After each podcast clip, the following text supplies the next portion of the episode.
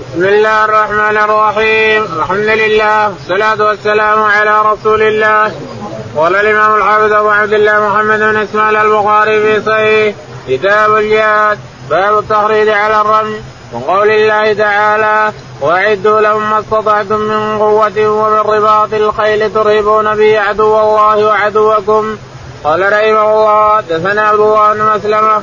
قال حدثنا حاتم بن إسماعيل اليزيد بن أبي عبيد. قال سمعت سلمة بن الاكوى رضي الله عنه قال مر النبي صلى الله عليه وسلم على نفر من أسلم ينتظلون فقال النبي صلى الله عليه وسلم ارموا بني إسماعيل فإن أباكم كان راميا ارموا وأنا مع بني فلان. قال فأمسك أحد الفريقين بأيديهم فقال رسول الله صلى الله عليه وسلم ما لكم لا ترمون؟ قالوا كيف نروي وأنت معهم؟ قال النبي صلى الله عليه وسلم ارموا فأنا معكم كلكم فأنا معكم كلكم. بسم الله الرحمن الرحيم. الحمد لله رب العالمين. صلى الله على نبينا محمد وعلى آله وصحبه أجمعين. يقول الإمام الحافظ أبو عبد الله البخاري رحمه الله في كتابه ونحن لا نزال في الجهاد في سبيل الله طوله لفضله ولعظمته آه، أنه ينفي ينفي الخبث من الكفر من الأرض يزيد الخبث من الكفار ويهلك الكفار ويبيدهم ويجاهدهم المسلمون ولا يجعلونهم يستقرون. هذا في الماضي. أما الآن فكل قاعد على على على على كيفه وعلى راحته. كل قاعد على راحته. ما في جهاد في سبيل الله. الشاهد يقول باب التحريض على الرمي. باب التحريض على الرمي. الرسول عليه الصلاة والسلام يحرض على الرمي لأن النبل مثل الرصاص اليوم. مثل ما يفعل الرصاص بالبندق والمسدس يفعل النبل مثله أو أعظم. النبل أعوذ بالله أحيانا يطبخ العين وأحيانا يكسر الجمجمه الراس وأحيانا يخرج الصدر يدخل مع الصدر يطلع مع الظهر. أعظم لأنه محدد ومع هذا يجر الخيط الوتر. الوتر يجله من النصيب ثم يطلق. وإذا اطلق راح له هوي له صوت. إذا اطلقه له صوت حتى الرمية ثم يضرب الرمية ويخرج منها. يضرب الرمية ويخرج منها من قوة الرمي. الذي الساعد قوي والنبل قوي والوتر قوي يخرج من الرمية. يقول نعم. وقول الله تعالى واعدوا لهم وتفسير قول الله تعالى واعدوا لهم ما استطعتم من قوة. اليوم قوتنا الآلات الحربية المدمره قوة الدولة المسلمة قوتها أن تعد الآلات الحربية المدمره لأن قوة الكفار هكذا ونحن لازم مثلهم مثل قوتهم. والله تعالى تقول واعدوا لهم ما استطعتم من قوة ومن رباط الخيل ترهبون به عدو الله وعدوكم. الخيل كانت ترهب لا شك كثرة الخيل عند الدولة ترهب الناس ترهب العدو ولا يغير عليها أحد إلا من ألف حساب أما الآن فالمدمرات الآلات المدمرة هي التي تجعل الدولة عزيزة ولا يطمع ما يطمع أن يغزوها أحد. آلات المدمرة كلها يجب للدوله أن تعتد بها كما تعتد بالخير سابقا. لأن العدو ما يرهب ما يرهب إلا مثل أسلحته. الكافر اليوم ما يرهب إلا من أسلحته. ولكن من المشكل أننا ما نشتري الأسلحة إلا من أعدائنا. قد ذل ويقول الشاعر قد ذل والله من كانت ذخائره جميعها يشتريها من أعاديه. قد ذل والله من كانت ذخائره جميعها يشتريها من أعادية. لا شك أن الدولة إذا ما كانت تصنع الآلات الحربية والمدمرات بنفسها تجيب الناس ما يصلح. لازم نشتري من اعدائنا ما ينفع الشاهد أن الآلات الحربية يجب أن نعد لها نعد للدول الكفرى الدول حتى بعض المسلمة العدوه التي نخشى أن تهاجم الدول يجب أن نستعد لها بالآلات المدمرة الحربية. نعم. قال حدثنا عبد الله بن مسلم. يقول حدثنا عبد الله بن مسلمة القعنبي قال حدثنا حاتم بن إسماعيل. حاتم بن إسماعيل قال حدثنا يزيد بن أبي عبيد. يزيد بن أبي عبيد قال عن مولاه سلمة عن مولاه سلمة بن الاكوع نعم. قال مر النبي صلى الله عليه وسلم على نفر من أسلم ينتظرون. يقول مر النبي عليه الصلاة والسلام على نفر من أسلم أسلم قبيلة كبيرة مر على نفر من أسلم يرمون قال ارموا بني إسماعيل. أيوة نعم. قال ارموا بني إسماعيل. فإن أباكم كان راميا. وإن أباكم إسماعيل كان رامي يصيد الصيد في مكة يأتي لأهل بالصيد. ولهذا لما جاء إبراهيم عليه الصلاة والسلام زائرا لامرأته قال ما تأكلون؟ زاره مرتين. أتى بامراه الأولى من جرهم يتزوج عليه الصلاة والسلام فقالت ما عندنا شيء إحنا فقراء إحنا كذا إحنا كذا. قال إبراهيم إذا جاء زوجك قولي له غير عتبة بابه. لما جاء إسماعيل وانتشر ريحة أبيه قال من جاء؟ قال الشايب كذا يقول لك غير عتبات عتبة باب قال أنت عتبة يلا لا فيه ثم جاء إبراهيم عليه السلام بعد مدة ووجد امرأة من جرهم أيضا تزوجها ورحبت به وجلسته ومسكت رأسه ورحبت به. أين قالت ذهب يستاذ لنا؟ قال اللهم بارك لهم في الماء والصيد. اللحم وبارك لهم في اللحم والصيد. ولهذا مكه تجد أكثر ما فيها اللحم. اللحم كثير والماء كثير لله الحمد اللهم بارك لهم في الماء والصيد. فلما أتى وانتشر رائحة به من جاء؟ قالت شايب حبوب.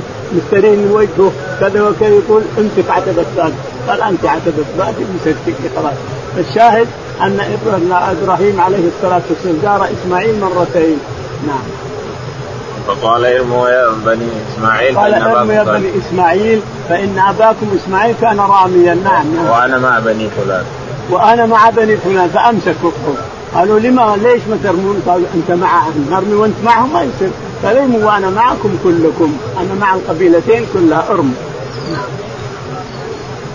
قال رحمه الله دثنا أبو نعيم قال دثنا عبد الرحمن بن الغسيل عن حمزة بن أبي اسيد عن ابي قال قال النبي صلى الله عليه وسلم يوم بدر حين صففنا لقريش وصفوا لنا إذا أكسبوكم فعليكم بالنبل. يقول البخاري رحمه الله حدثنا أبو نعيم. أبو نعيم قال حدثنا عبد الرحمن بن الغسيل. عبد الرحمن بن الغسيل الغسيل اسمه حنظلة رضي الله عنه وارضاه كنت به يوم أحد وهو بين السماء والأرض تغسله الملائكة. فسأل قال كيف هذا؟ كيف تغسله الملائكة؟ كيف يغسل بين السماء والأرض؟ ما ما السبب؟ اسأل امرأته. فسالوا المرأة قالت خرج وهو جنوب لهذا يغسل. الشاهد عبد الرحمن ابن حنظلة. حنظلة هو الغسيل رضي الله عنه. وأبو الغسيل أعظم رؤوس المنافقين. الراهب هذا الكافر أعظم رؤوس المنافقين. أبو الغسيل شوف كيف يخرج الله؟ تعالى وتقدس الحي من الميت. الشاهد يقول حدثنا عبد الرحمن بن غسيل قال حدثنا حمزة بن أبي أسيد. حمزة بن أبي أسيد. قال حدثنا عن أبي أسيد. عن أبي أسيد. قال قال النبي صلى الله عليه وسلم يوم بدر حين صففنا لقريش وصفوا لنا إذا اكتبوهم فعليكم بالنبي. يقول إن النبي عليه الصلاة والسلام قال لنا يوم بدر اذا اكتبوكم يعني اجتمعوا عليكم. وقربوا منكم فعليكم بالنبل ارموهم بالنبل. فإن النبل يقوم مقام الرصاص. يخفق العين أو يخفق الراس أو يخفق الصدر. إذا قربوا منكم وهاجموكم ارموا عليكم بالنبل. وهذا ما كان يفعل الناس. يفعل الكفار المسلمون بالكفار والكفار بالمسلمين. بالنبل. لا يتقاربوا ما فيه ولا ولا ولا في السيف مجال النبل أحسن أحسن السلاح النبل. الكفار يسمونه النشاب الروم يسمونه النشاب كبير. وأما حق العرب فهو صغير وأعظم ضرب. نعم. باب الله بالحراب ونحوها قال رحمه الله حدثنا إبراهيم بن موسى قال أخبرنا عائشة ومعمر عن الزهري عن ابن المسيب عن أبي هريرة رضي الله عنه قال فان الحبشة يلعبون عند النبي صلى الله عليه وسلم بحرابهم دخل عمر فأوى إلى الحصى فحسبهم بها فقال دعهم يا عمر. وزاد علي حدثنا عبد الرزاق قال أخبرنا معمر في المسجد. يقول البخاري رحمه الله حدثنا باب اللهو بالحراب باب اللعب بالحراب في المسجد لأن القوة لك أن تلعب حتى في المسجد لأنها جهاد في سبيل الله. الحراب اللعب بالحراب جهاد وقوة وتعلم تعلم للحرب تعلمون كيف يرمون الحربه كيف يدركها وتضرب الآدم إلى آخره.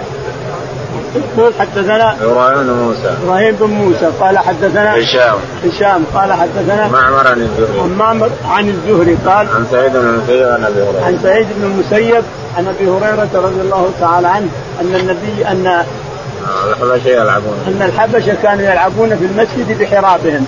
الحبشة يلعبون يتعلمون من الصغر. يتعلم يزرق الحربه حربه خفيفة مرة. فإذا زرقها صارت مثل مثل الهواء ثم ضربت ثاني وإذا ضربت بإذن الله آه، دخلت في الجسم.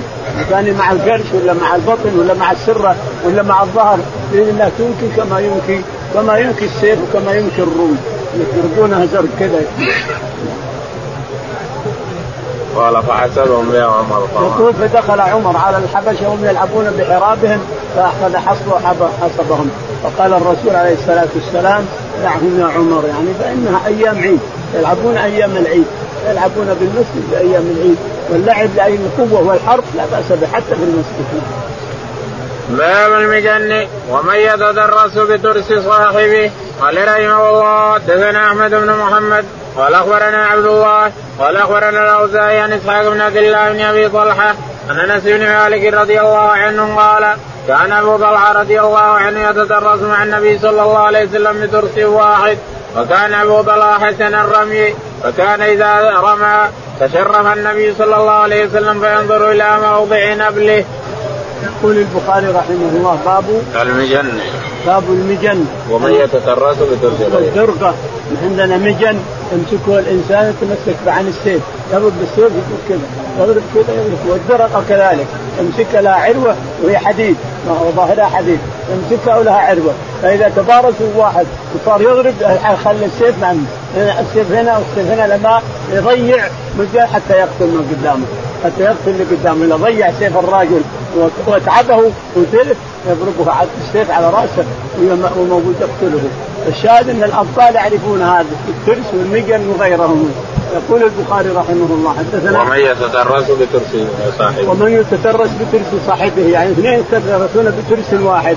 ماسكوا أحدهم واثنين يتدرسون بالترس عن السيف أو عن النبل أحيانا عن النبل يحطونه قدام وجهه. هذا الترس يحطه قدام وجهه علشان النبل لا يصيب وجهه ولا حلقه.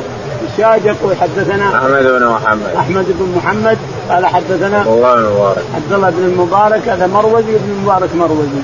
قال حدثنا الأوزاعي. الأوزاعي قال قال عن إسحاق بن عبد الله بن أبي طلحة. عن إسحاق بن عبد الله بن أبي طلحة قال عن أنس بن مالك. عن أنس رضي الله تعالى عنه أن الرسول عليه الصلاة والسلام وأبا طلحة كانوا يتكرسون بسيف واحد في أحد. كان الرسول واقف عليه الصلاة والسلام وابو طلحة يرمي ويعطيه يقول ارمي ارمي ابا طلحة. يعطيه النبله من كنانته. يأخذ النبل من كنانته يقول أعطه. ثم يطلع رأسه الرسول يطلع من من الترس يشوف فين ذهب النبل. وصاب آدمي أو ما أصاب. يشوف يقول نعم أصاب آدمي. وهذا أصاب كذا وهذا أصاب كذا إلى آخره. هذا في احد نعم. وكان أبو طلحة حسن الرمي. وكان أبو طلحة حسن الرمي. لكن ما في أحد فداه الرسول بأبيه وأمه إلا سعد. بعد كان يرمي في أحد أيضا جاء بعد أبي طلحة كان يرمي يقول ارمي في ذاك أبي وأمي. ويعطيه الكنانة يعطيه النبل من كنانته قال رحمه الله حدثنا سعيد بن عفير قال حدثنا يعقوب بن عبد الرحمن عن أبي حازم عن سالم رضي الله عنه قال لما كسرت بيضة النبي صلى الله عليه وسلم على رأسه وأدمي وجهه وكسرت رباعيته وكان علي رضي الله عنه يختلف بالماء بالمجن وكانت فاطمة رضي الله عنها تغسله فلما رأت الدم يزيد على الماء كثرة أمدت إلى عصير فأرقتها والفقتها على جريه فرقع الدم. يقول البخاري رحمه الله حدثنا سعيد بن عفير. سعيد بن عفير قال حدثنا يعقوب بن عبد الرحمن. يعقوب بن عبد الرحمن قال حدثنا أبو حازم. أبو حازم الصغير قال عن سالم بن سعد عن سعد بن سعد الساعدي رضي الله عنه قال لما كسرت بيضة النبي صلى الله عليه وسلم كسرت بيضة الرسول عليه الصلاة والسلام بيضة على قدر الرأس حديد. حتى على سن حديد خفيف على قدر الرأس مثل البيضة. يحطها على رأس الإنسان بحيث لو ضرب رأسه السيف ما ما ينفذ ما يأثر فيه إلى آخره. ولها مربط من هنا زر زر من هنا يربط بحلقه. إلى اخره الشاهد يقول لما كسرت بيضة الرسول عليه الصلاة والسلام وكسرت رباعيته الرباعية هذه اللي عندها الثنايا هنا الأنياب هنا والرباعيات هنا الثنايا هنا إلى آخره. ثنيات الفتى ورباعيات وأنياب الفتى كل الرباع. وأربع الضواحك وما لماض إلا ظهر الفتى من ارتفاعه 32 سن وبر. اللي بالآدمي 32 ما بين سن وبر. اثنين أربع الضواحك وأربع الأنياب وأربع الثنايا. وأربع الطواحن واربع أربع الطواحن هي 32 ما بين ضرس وسن إلى آخره. الشاهد في كل سن يكسر أربع خمس من الإبل. دية خمس من الإبل. أو القصاص وأدمي وجهه وكسرت رباعيته. وأدميت وجهه كسرت رباعيته. قاد صار يسيل الدم وعلي بالمجن الماء بالمجن. وفاطمة تمسح الدم عن وجهه لكن عيا لا يمسك. عيا لا يمسك الدم. فقاد أحرقت حفير حفير من الخوص أحرقته ودحت به الجرح. الذي يصير منه الدم فوقف الدم. الخرقة كذلك. لو أحرقت خرقة الإنسان فإذا بردت افتح بها الجرح سواء بالرأس أو بالجسد أو بشيء يقف بينها الدم. الحصير إذا أحرقته ومليته بالرماد خلاص يقف. كذلك الخرقة إذا أحرقتها وبردت أنه بها الجرح يقف بينها الدم إلى آخره. قال رحمه الله دثنا علي بن عبد الله ولا دثنا سفيان عن عمرو عن الزهري عن مالك بن أوس بن الحدثان عن عمر رضي الله عنه قال كانت أموال بني النضير مما افاء الله على رسوله مما لم يجب المسلمون عليه بخير ولا ركاب فكانت لرسول الله صلى الله عليه وسلم خاصة وكان ينفق على أهله نفقة سنته ثم يجعل ما بقي في السلاح والقرى عدة في سبيل الله.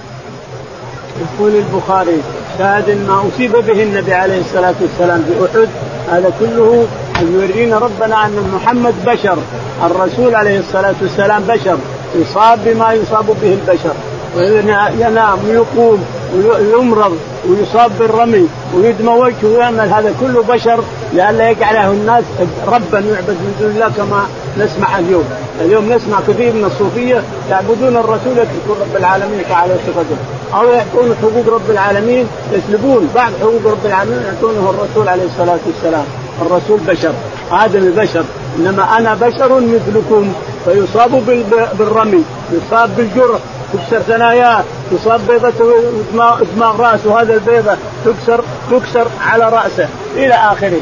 فالشاهد أنه بشر يصاب بما يصاب بني آدم. وربنا آه، آه، امتحن هذا. امتحن هذا الامتحان ليعلم الناس أن محمدا بشر لا يملك من أمر الله شيئا إطلاقا إلا أنه يدلنا على الطريق عليه الصلاة والسلام. نتبع أوامره ونتبع نواهيه ويدلنا على الطريق ونمشي وراءه. نمشي إذا مشينا على الطريق اللي هو عليه فنحن سعداء. وإلا فنحن من الضالين نعوذ بالله ونذهب إلى نتبع الشياطين. يقول البخاري حدثنا علي بن عبد الله. علي بن عبد الله المديني. قال حدثنا سفيان. سفيان. قال حدثنا عمرو. نعم عن عمرو عن عمرو. عن عمرو قال عن الزهري عن مالك. عن الزهري عن مالك بن الحدثان قال عن عمر. عن عمر رضي الله تعالى عنه. قال عمر كانت أموال بني النضير مما أفاء الله على رسوله. كانت أموال بني النضير مما أفاء الله بها على رسوله عليه الصلاة والسلام. بني النضير من اليهود اجلاهم الرسول عليه الصلاة والسلام جميعهم بني قينقاع وبني النضير وبني وبني الحارث ثلاث قبائل اجلاهم الرسول عليه الصلاة والسلام بعد ما بعد وقعة أحد. بعد وقعة أحد أجلاهم إلى بلادهم وصارت أموالهم كلها للرسول عليه الصلاة والسلام. ومنها النخل الحديقة التي يضرب بها المثل وتغنى بها حسان بن ثابت. حريق بالبويرة مستطير. نعم. قال مما لم يجد المسلمون فكانت لرسول الله صلى الله عليه وسلم. كانت للرسول لأنهم جلوا بدون قتال جلوا بدون أنزل الله الرب على على الرسول صاروا يهدمون بيوتهم بأيديهم وأيدي المؤمنين واستولى عليها الرسول بدون قتال. فصارت أي يعني إنها افاء الله لها فصارت الرسول عليه الصلاة والسلام يوزعها على الفقراء والمساكين وبني هاشم وبني المطلبين وكان ينفق على أهله نفقة سنته ثم يجعل ما بقي في السلاح وكان ينفق على أهله من نفقة سنته سنة كاملة ثم الزايد ينفقه على المسلمين هذا قبل أن يفتح خيبر. بعد ما فتح خيبر كان أمواله كلها يدخرها من حديقة له من خيبر عليه الصلاة والسلام. نعم. قال رحمه الله دثنا مسدد قال حدثنا يحيى عن سفيان قال حدثني سعد بن إبراهيم عبد الله بن شداد عن علي عن علي رضي الله عنه مثله. يقول البخاري حدثنا آه، مسدد. مسدد قال حدثنا يحيى بن سعيد. يحيى بن سعيد القطان قال قال عن سفيان الثوري. عن سفيان الثوري عن سعد بن إبراهيم. عن سعد بن إبراهيم. عن عبد الله بن شداد. عن عبد الله بن شداد قال عن علي بن أبي طالب. عن علي رضي الله تعالى عنه. بمعنى حديث الامر بمعنى الحديث الأول يعني الله افاء على رسوله ديار بني النضير وبني قينقاع وبني الحارث ثلاث قبائل افاهم الله ورسوله لأنهم خانوا في وقعة أحد. خانوا الله ورسوله. فأنزل الله عليهم الرعب وطلب منهم الرسول الجلاء. اجلوا الله. أجل لولا أن كتب الله عليهم الجلاء لعذبهم في الدنيا والآخرة. لكن كتب الله ما دام كتب الله عليهم الجلاء خلاص. جلوا. أنزل الله الرعب في قلوبهم فصاروا يهدمون بيوتهم بأيديهم وأيدي المؤمنين. فجلت ثلاث قبائل وبقي بني قريظة الذي حصل ما حصل فيما بعد. في غزوة الخندق حصل عليهم ما حصل. سباهم سبي هذول. سباهم الرسول سبي. لما خانوا سباهم وأخذ أموالهم ونساءهم وأطفالهم ووزعها على المسلمين. أما هذول لا. فهم لما خانوا في أحد أنزل الله عليهم الرعب ثم قال لهم الرسول يلا الجلا يلا. اجلاهم بعضهم راح إلى خيبر بعضهم إلى تيم وبعضهم إلى آخر قال رحمه الله حدثني عن قبيصة قال حدثني سفيان عن سعد بن إبراهيم قال حدثني عبد الله بن شداد قال سمعت علي رضي الله عنه يقول ما رايت النبي صلى الله عليه وسلم يفدي رجلا بعد سعد سمعته يقول ارمي فداك أبي وامي. يقول البخاري رحمه الله حدثنا قبيصة. قبيصة بن عقبة. قال حدثنا سفيان سفيان بن عيينة. قال حدثنا آه، عن سعد بن إبراهيم. سفيان الثوري سعد بن إبراهيم. قال قال حدثنا عبد الله بن شداد. عبد الله بن شداد عن علي رضي الله تعالى عنه قال ما سمعت الرسول عليه الصلاة والسلام يفدي أباه وأمه إلا لسعد. سعد بن أبي وقاص في أحد يقول ارمي سعد فداك أبي وأمي. سعد رامي من أحسن الرماة في أحد. كذلك أبي طلحة رامي. لكن سعد جاء إلى النبي عليه الصلاة والسلام بعد أبي طلحة. طلحة تقدم يضرب بالسيف. فصار سعد هو اللي يرمي بالنبل عن الرسول عليه الصلاة والسلام. يأخذ من كناته ويعطيه. ارمي سعد فداك أبي وأمي. نعم لأن يعني أبوه وأمه كفار. لو مسلمين ما فداهم لكن كفار. أبو الرسول وأمه كفار. فلهذا فدى سعد بهما لأنه مسلم. نعم. باب الدرق. قال رحمه الله حدثنا إسماعيل قال حدثنا ابن وهب قال قال عمرو حدثني أبو الأسود عن عروة عائشة رضي الله عنها دخل علي علي رسول الله صلى الله عليه وسلم عندي جاريتان تغنيان بغناء بعاث واضطجع على الفراش وحول وجهه فدخل أبو بكر رضي الله عنه من دارني وقال مزمار الشيطان عند رسول الله صلى الله عليه وسلم فأقبل عليه رسول الله صلى الله عليه وسلم فقال دعوما فلما غفل غمزتهما فخرجتا. قالت وكان يوم عيد يلعب السودان بالدرق والخراب. فإما سألت رسول الله صلى الله عليه وسلم ما قال. فاستين تنظرين. فقالت نعم. فقامني وراءه خدي على خدي. ويقول دونكم بني أرفدة حتى إذا مللت حسبك قلت نعم. قال فاذهبي قال أحمدني بن وهب فلما قفل يقول البخاري رحمه الله. باب الدرقة. باب الدرقة، الدرقة مثل المجن ومثل الأشياء اللي يتدرق فيها الإنسان عن السيف عن الرمح. يضرب بالرمح يقول بكذا. يضرب بالسيف يقول كذا. أي جهة يشوف يوم بها يتدرج بالدرقة. لها عروة من الداخل. بها أحيانا تكون من الخشب وأحيانا تكون من الجلد وأحيانا تكون من من الحديد الخفيف إلى آخره.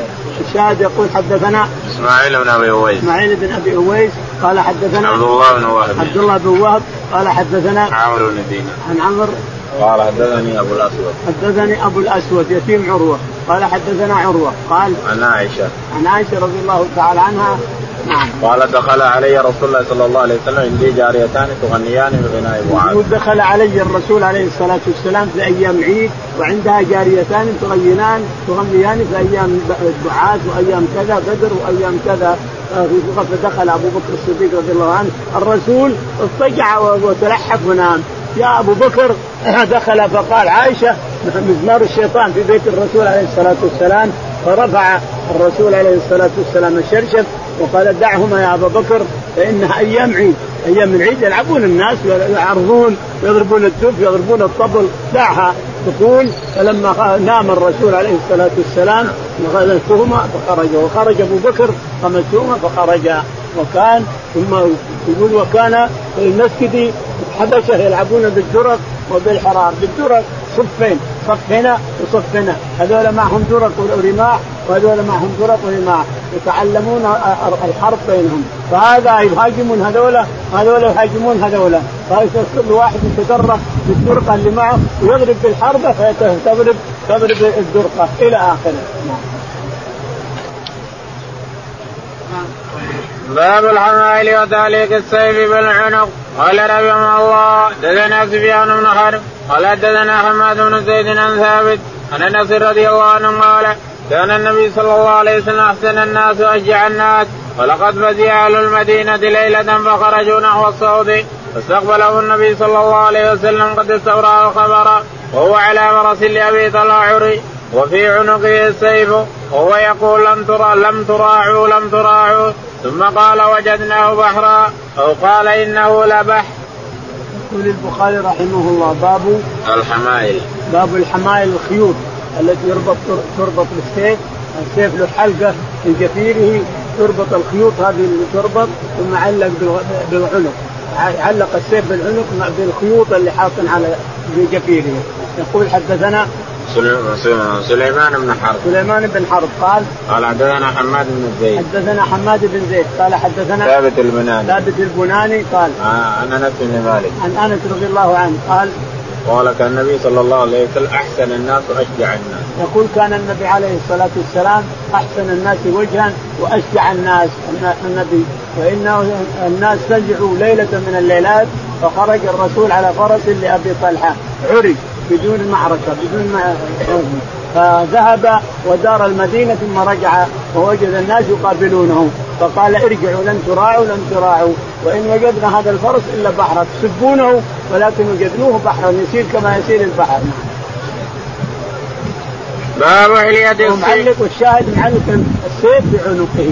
يعني الحبال الحبائل التي مربوطة بالسيف السيف معلق في عنق عليه الصلاة والسلام وهو راكب الفرس عري الشاهد هنا الحبائل الحبال التي تربط بجفير السيف وتعلق السيف في العنق تنتدودل على اليسار.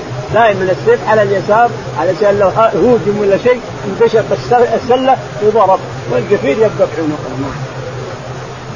باب حلية السيوف. قال رحمه الله دثنا أحمد بن محمد. قال دثنا عبد الله. قال أخبرنا الأوزاعي قال سمعت سليمان بن حبيب قال سمعت أبا هريره رضي الله عنه يقول لقد فتح الفتوح قوم ما كانت حلية السيوف من الذهب ولا الفضة إنما كانت حليتهم عذابية والانك والحديد. يقول البخاري رحمه الله باب حلية السيوف باب حلية السيوف يعني الجفير اللي تحط به السيف الإنسان يحل أحيانا بذهب واحيانا بفضة واحيانا بكذا. ولكن الصحابة ليس على سيوفهم ذهب ولا فضة وإنما هو الانك الرصاص والأشياء التي مثل العلابي وما إلى ذلك. يحطونها على جفير يحلون بها جفير السيف والحمائل اللي يعلقونها برقابهم. يقول حدثنا أحمد بن محمد. أحمد بن محمد قال حدثنا عبد الله بن المبارك عبد الله بن المبارك قال حدثنا الأوزاعي. الأوزاعي قال عن سليمان بن حبيب. عن سليمان بن حبيب قال عن أبي أمامة. عن أبي أمامة قال قال لقد فتح الفتوح قوم ما أمامة إذا أطلق وهو إياس بن ثعلبة. والباقين يعينون تعين أسماء ابائهم أبو أمامة الباهلي سدي بن عجلان وابو امامه سهل بن حنيف اما هذا فهو الكبير حليف الانصار الكبير امامه البلوي ابو امامه البلوي نعم. هذا هو اذا اطلق ولم يسمى فهو ابو امامة الكبير حليف الانصار. يقول قال ابو امامة فتح الفتوحات من فارس والروم وناس لم يكن تحليه سيوفهم ذهب ولا فضة وإنما كان العلابي والرصاص الآنك الآنك الرصاص نعم. صحيح فتحوا الفتوحات رضي الله عنهم وأرضاهم وهم فقراء. ما معهم واحد الا سيف وبس يمشي بسيف والباقي ما عنده شيء. أحيانا حتى الرمح ما يجد ثمن له يشتري. الصحابة. لكن فتح الله عليهم الفتوحات وانتصروا وفتحوا فارس والروم. نعم. باب من علق سيفه بالشجر في السفر عند القائله قال رحمه الله دثنا أبو اليمان قال أخبرنا شعيب بن الزهري قال دثني سنان بن أبي سنان الدوالي وأبو سلمة بن عبد الرحمن ان جابر بن عبد الله رضي الله عنهما أخبر أنه غزا مع رسول الله صلى الله عليه وسلم قبل نجد فلما قبل رسول الله صلى الله عليه وسلم قبل معه فادركتهم القائله في واد كثير العطاء فنزل رسول الله صلى الله عليه وسلم وتفرق الناس يستدلون بشجره فنزل رسول الله صلى الله عليه وسلم تحت سمره وعلق بها سيفه ونمنا نومة فإذا رسول الله صلى الله عليه وسلم يدعونا وإذا عنده أعرابي فقال إن هذا اخترط علي سيفي وأنا نائم. فاستيقظ وهو في يده سلطا فقال من يمنعك مني؟ فقلت الله ثلاثا ولم يعاقبه وجلس. يقول البخاري رحمه الله باب من علق سيفه بالشجر عند القائل. من الشجر ونام وهوجم بعد ذلك وهو نام إلى آخره. يقول حدثنا أبو اليمان. أبو اليمان. قال حدثنا شعيب بن أبي حمزة. شعيب بن أبي حمزة عن آه عن الزهري. عن الزهري قال عن سنان بن أبي سنان. عن سنان بن أبي سنان وأبو سلمة ابو سلمة بن عبد الرحمن عن جابر رضي الله تعالى عنه. قال غزونا مع الرسول عليه الصلاة والسلام في بلني الغزوة التي القائد فيها والرسول عليه الصلاة والسلام والسرية التي يرسلها الرسول وهو بالمدينة. هذا الفرق بين الغزوة والسرية. دائما الأخوان يغلطون بعض طلبة العلم. الغزوة الذي رئيسها الرسول عليه الصلاة والسلام والسرية هي التي يرأسها أحد الصحابة رضي الله عنه بأمر من الرسول عليه الصلاة والسلام. يقول جابر كنا في غزوة مع الرسول تفرقنا على الشجر كل ندور الظل اثنين وثلاثة وأربعة تحت شجرة، الرسول جلس تحت شجرة عليه الصلاة والسلام كبيرة مرة وعلق سيفه في حصن من أغصانها. ثم نام ونام الناس. هجن يقول ما وعينا إلا الرسول عليه الصلاة والسلام ينادينا وحنا نوما فجئنا إليه وعنده رجل قائم قائم. الرسول قاعد قاعد والرجل قائم. فقال إن هذا الرجل اخترط علي سيفي يعني أخذه من معلقة معلق وأخذه الرجل هذا مشرك من المشركين. وقالوا إنه رئيس القوم اللي قتلهم الرسول. أخذ السيف واختروا سله من سيفه قال من يمنعك مني؟ فقلت الله. الله الله. يقول فنام طاح السيف من يده. طاح السيف من يده وفي بعض الروايات أن الرسول أخذ السيف. قال من من يمنعك مني؟ قال لا أحد ما احد يمنعك لكن اعاهدك لا احاربك ولا اصير مع ناس يحاربوك. اعاهدك لا احاربك الله ما حد يمنعني. انت اخذت السيف الحين وأنا بين يديك ما يمنعك أحد. لكن اعاهدك ما احاربك ولا احارب مع قوم يحاربونك. إلى آخره. ولم يعاقبه وجلس. ولم يعاقبه ما عاقبه لأن الرسول عليه الصلاة والسلام أخذ السيف من يده. لما طاح السيف في الأرض أخذه الرسول بسلول قال من يمنعك عبد في اعرابي؟ من يمنعك مني سيف يدي هاتين قال ما في أحد يمنعك ما في أحد ما في أحد يمنعك لكن أعاهدك إني ما حاربك ولا حارب ناس يحاربونك ولا حارب مع من يحاربك. باب لبس البيضة قال رحمه الله دثنا عبد الله بن مسلمة قال دثنا عبد العزيز بن أبي حازم عن أبيه عن سالم رضي الله عنه أنه سئل عن جرح النبي صلى الله عليه وسلم يوم أحد فقال جرح وجه النبي صلى الله عليه وسلم وكسرت رباعيته وشمت البيضة على رأسه فكانت فاطمة رضي الله عنها تغسل الدم وعلي يمسك فلما وات أن الدم لا يزيد إلا كثرة أخذت حصيرا باركته حتى صار رمادا. ثم واستمسك الدم. يقول البخاري رحمه الله باب البيضة.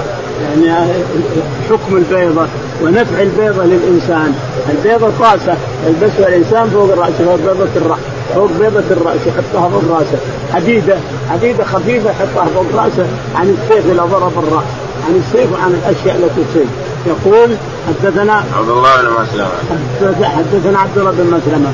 قال حدثنا عبد العزيز بن أبي حازم. عبد العزيز بن أبي حازم. عن ابي عن ابي أبي حازم. قال عن سهل بن سعد. عن سهل بن سعد الساعدي قال وأنه سئل عن جرح النبي صلى الله عليه وسلم. سئل سهل بن سعد عن جرح النبي في أحد يوم أحد عليه الصلاة والسلام. قال الرسول عليه الصلاة والسلام كسرت البيضه على رأسه وشج رأسه من فوق وكسرت رباعيته وجرح خده حتى إن عائشة كانت تحط الماء تغسله علي يجيب الماء وعائشة تغسل لكن علي لا يمسك علي لا يمسك دم من جرحه من الخد. حتى جاءت بحصير وأحرقته ودحته من الرماد، رماد الحصير دحت به الجرح فمسك بإذن الله.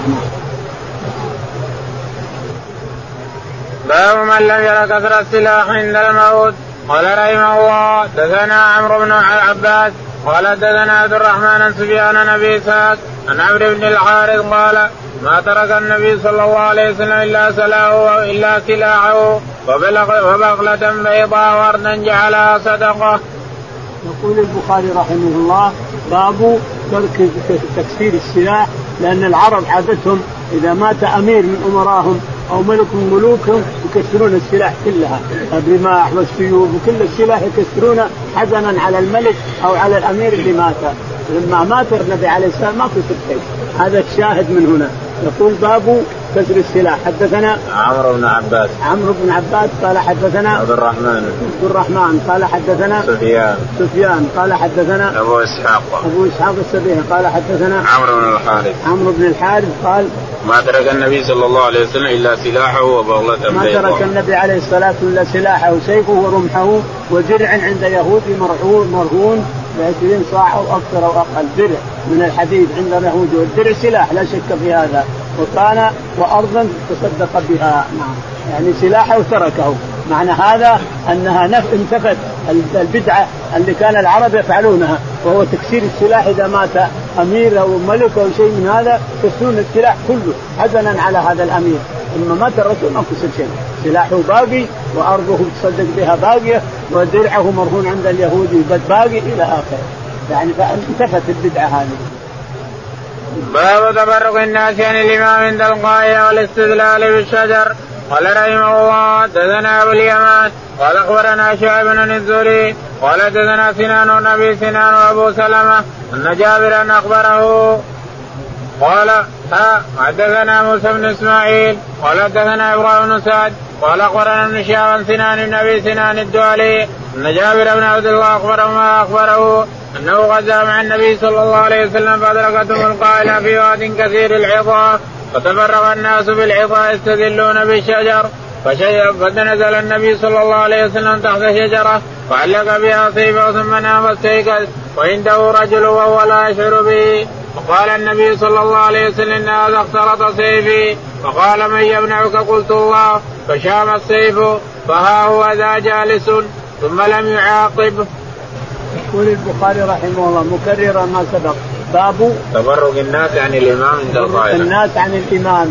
يعني كبيرهم يفرقون يخلون الشجرة الزينة الكبيرة حتى الظل يتركونها لامامهم أو أميرهم أو قائده الجيوش يتركونها.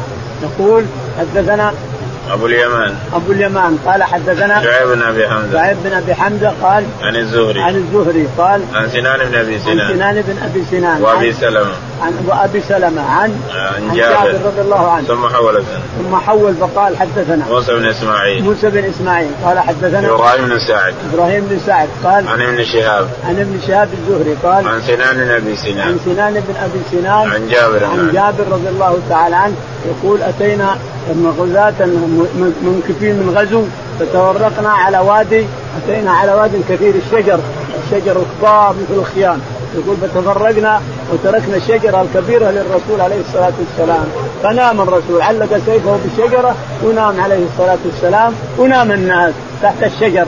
فلم يرعنا إلا والرسول ينادي عليه الصلاة والسلام وعنده رجل قائم. فجئنا إلى الرسول عليه الصلاة والسلام أن هذا افترط افترط علي سيفي وقال من يمنعك مني؟ فقلت الله. فشام السيف يعني سقط في الأرض.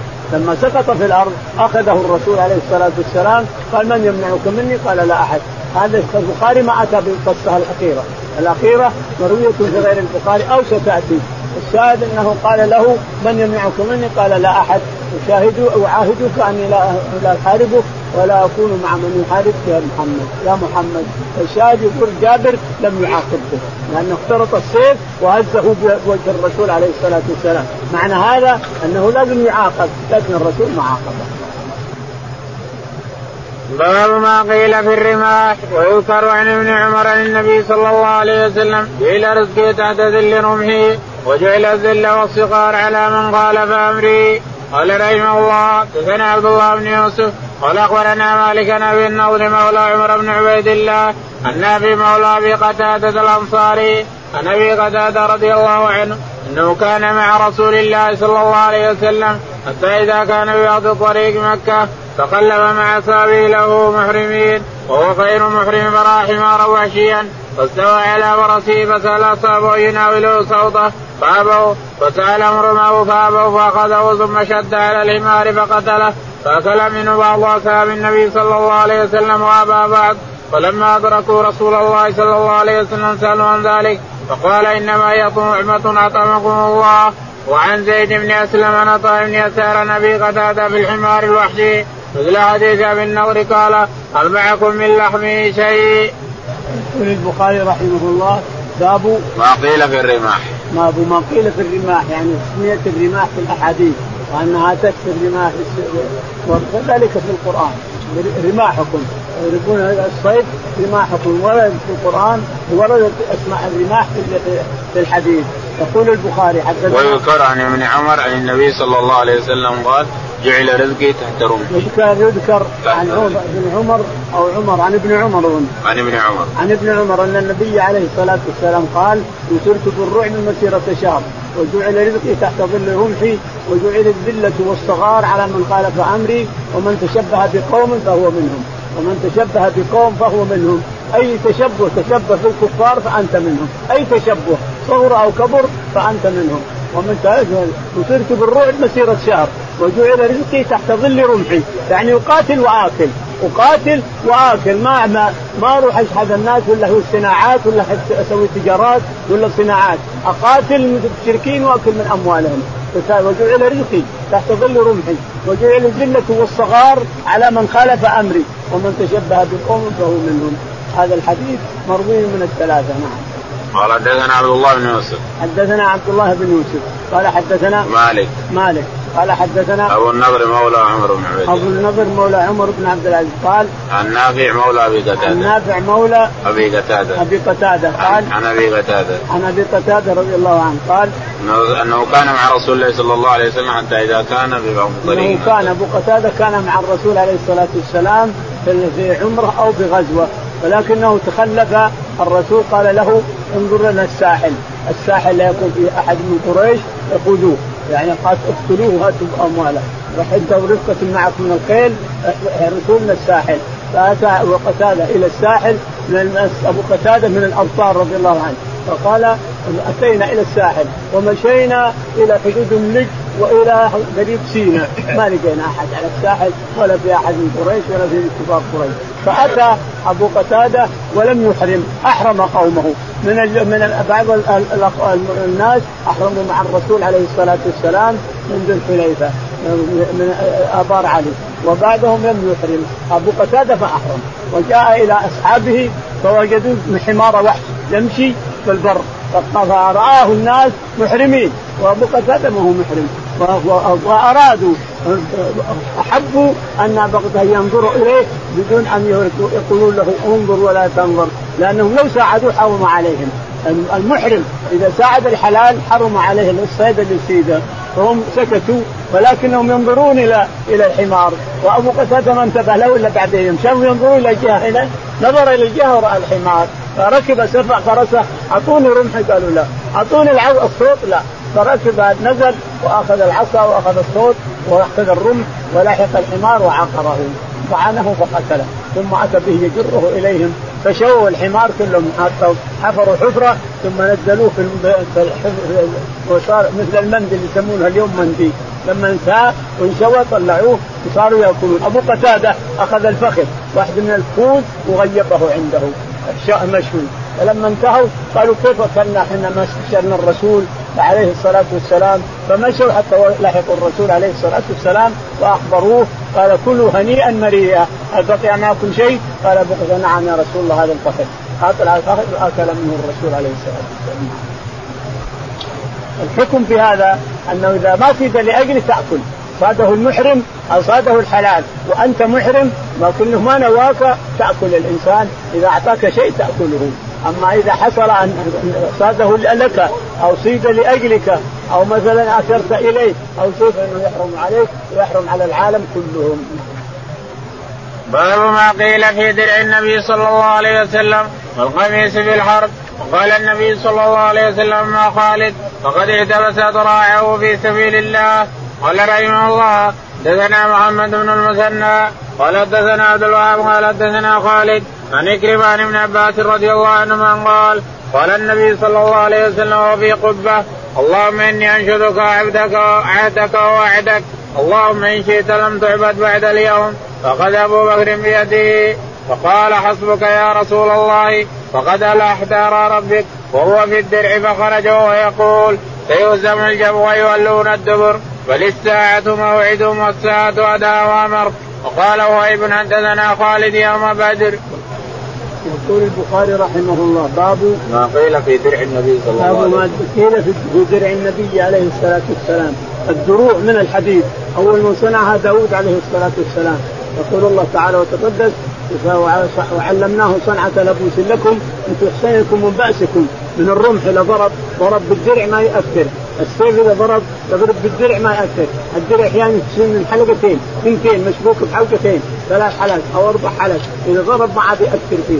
الشاهد أن أول من صنع الدروع داود عليه السلام. علمناه صنعة لكم لتحسنكم من بأسكم فهل أنتم شاكرون وألنا له الحديد. يعني ألان الله له الحديد حتى أنه مثل الخيوط. يخيط مثل الخيوط تعالى الله وتقدم. الحديد ألانه الله لداود عليه الصلاة والسلام حتى يصنع الدروع وكان يصنع الدروع. وكان الرسول عليه الصلاة والسلام له درع شديد مركب من درعين. إذا لبسه كأنه درعين درع فوق ودرع تحت إلى آخره. كما قال إنه يقول إنه راقب بين درعين كما ورد في بعض الأحاديث في غزوة أحد. فالشاهد ان أن الدرع هذا له ذكر. يقول هنا حدثنا والقميص في الحرب. والقميص في الحرب. حدثنا قال النبي صلى الله عليه وسلم أما خالد فقد احتبس ذراعه يقول الرسول عليه الصلاه والسلام أما خالد ما قالوا إن خالد ما زكى وإنه ما أعطى زكاته فلما خالد فقد احتبس اذراعه وأعتده في سبيل الله رماحه وسيوفه وادراعه تصدق بها في سبيل الله. قال حدثنا محمد خالد فأنتم تظلمون خالد فقد احتبس أعتاده اعتاده وادراعه في سبيل الله. نعم. قال حدثنا محمد بن المثنى. يقول حدثنا محمد بن المثنى. قال حدثنا عبد الوهاب. عبد الوهاب. قال حدثنا خالد الحذا خالد الحذا قال عن عكرمة عن ابن عباس. عن عكرمة عن ابن عباس أن النبي عليه الصلاة والسلام في يوم بدر نعم. وهو في قبة قال اللهم وهو في قبة مفروضة له وهو يناشد ربه يصلي ويناشد ربه. وأبو بكر الصديق رضي الله تعالى معه في القبة ويقول يا رسول الله لقد ألححت على ربك ما شفت ربك والححت عليه. يكفي يعني يكفي مناشدات فخرج الرسول عليه الصلاة والسلام من القبة وعليه درعه وهو يقول سيفتم الجمع ويولون الدبر. وللساعة موعدهم والساعة أدهى وأمر إلى آخره. قال رحمه الله حدثنا محمد بن كثير قال أخبرنا سفيان عن الأعمش عن إبراهيم عن الأسود عن عائشة رضي الله عنها قالت توفي رسول الله صلى الله عليه وسلم ودرعه مرهونة عند يهودي بثلاثين صاع من شعير وقال يعلى حدثنا الأعمش درع من حديد. وقال معلى حدثنا عبد الواحد قال حدثنا الأعمش. وقال رهنه درعا من حديد. يقول البخاري رحمه الله حدثنا محمد بن كثير العبدي محمد بن كثير العبدي قال حدثنا سفيان الثوري قال حدثنا الأعمش الأعمش قال عن إبراهيم بن يزيد. عن إبراهيم بن يزيد بن يزيد عن الأسود بن عن الأسود يتيم عروة عن عائشة عن الأسود بن يزيد النخعي. ها؟ عن الأسود بن يزيد. الأسود بن يزيد النخعي. اذا عن عائشة رضي الله تعالى عنها قالت توفي رسول الله صلى الله عليه وسلم ودرعه مرهونة عنده. رسول عائشة رضي الله تعالى عنها توفي الرسول عليه الصلاة والسلام ودرعه مرهونة عند يهودي بثلاثين صاع من شعير. بثلاثين صاع بثلاثين صاع من شعير. درع من حديد يعني. الدرع إذا كان من قطن وسابق يسمى درع لكن إذا كان من حديد هو إلى الكعبين. الدرع الحديد إلى الكعبين. والدرع القطن إذا لبسته المرأة وغطى قدميها يسمى درع وإذا لبسه الرجل إلى القدمين يسمى درع أيضا. لكن يقيدونه بالحديد. درع من حديد. مرهونة درعه من حديد عند يهودي بثلاثين صاع شعير قال رحمه الله دثنا موسى بن إسماعيل. حديث واحد. قال حدثنا موسى بن إسماعيل قال حدثنا وهيب قال حدثنا من طاووس النبي عن أبي هريرة رضي الله عنه عن النبي صلى الله عليه وسلم قال مثل البخيل المتصدق مثل رجلين عليهما جبتان من حديد قد اضطرت أيديهما إلى تراكيهما كلما عم المصدق بصدقته اتسعت عليه حتى ضعف آثره وكلما عم البخيل بالصدقه انقبضت كل حلقة إلى صاحبتها فتخلصت عليه وانضمت يداه إلى تراكه فسمع النبي صلى الله عليه وسلم يقول فيديك أيها السعاء فلا تتسع. وللبخاري رحمه الله حدثنا موسى بن إسماعيل. موسى بن إسماعيل قال حدثنا وهيب بن خالد. وهيب بن خالد قال عن عبد الله بن طاووس. عن عبد الله بن طاووس عن أبيه. عن أبيه طاووس عن أبي هريرة. عن أبي هريرة رضي الله تعالى عنه أن النبي عليه الصلاة والسلام مثل للبخيل ومثل للغني للكريم. الكريم الذي يتصدق ويعطي أمواله والبخيل اللي ماسك المال ما يخرج ما يخرج ولا حتى لو رأى إنسان بيموت ما يعطيه. يقول يقول البخاري يقول ابن عباس نعم. أبو هريرة. أبو هريرة رضي الله عنه. النبي صلى الله عليه وسلم عليه الصلاة والسلام مثلا للبخيل والكريم المتصدق مثل رجلين عليهما مثل رجلين عليهما جبتان من حديد. لاحظ جبتان من حديد. هذا لابس جبة وهذا لابس جبة. فالمتصدق كلما تصدق اتسعت. اتسعت في ماسكة إلى حلقه. وماسكة حلقه بقوة. لكن إذا تصدق انفلتت العروه إذا تصدق انفلتت عروه ثانية إذا تصدق انفلتت عروه ثالثه إذا تصدق حتى تنزل الجبة هذه تتسع وتنزل وتعفي أثره. أما البخيل فكلما مشى مسكت حلقة بحلقه كلما مشى مسكت. حتى تمسح تمسك حلقة نعوذ بالله وتمسك جسده كله وتبسط عليه. هذا مثل. والأمثال محمودة. دائما ربنا يضرب الأمثال في القرآن والرسول عليه الصلاة والسلام دائما يضرب الأمثال لانها أوقع في النفوس. الأمثال في الأحاديث لابد أوقع في النفوس عند الناس إلى آخره. الله اللهم اهدنا فيمن هديت عافنا فيمن عافيت وتولنا فيمن توليت. اللهم توفنا مسلمين. والحقنا بالصالحين.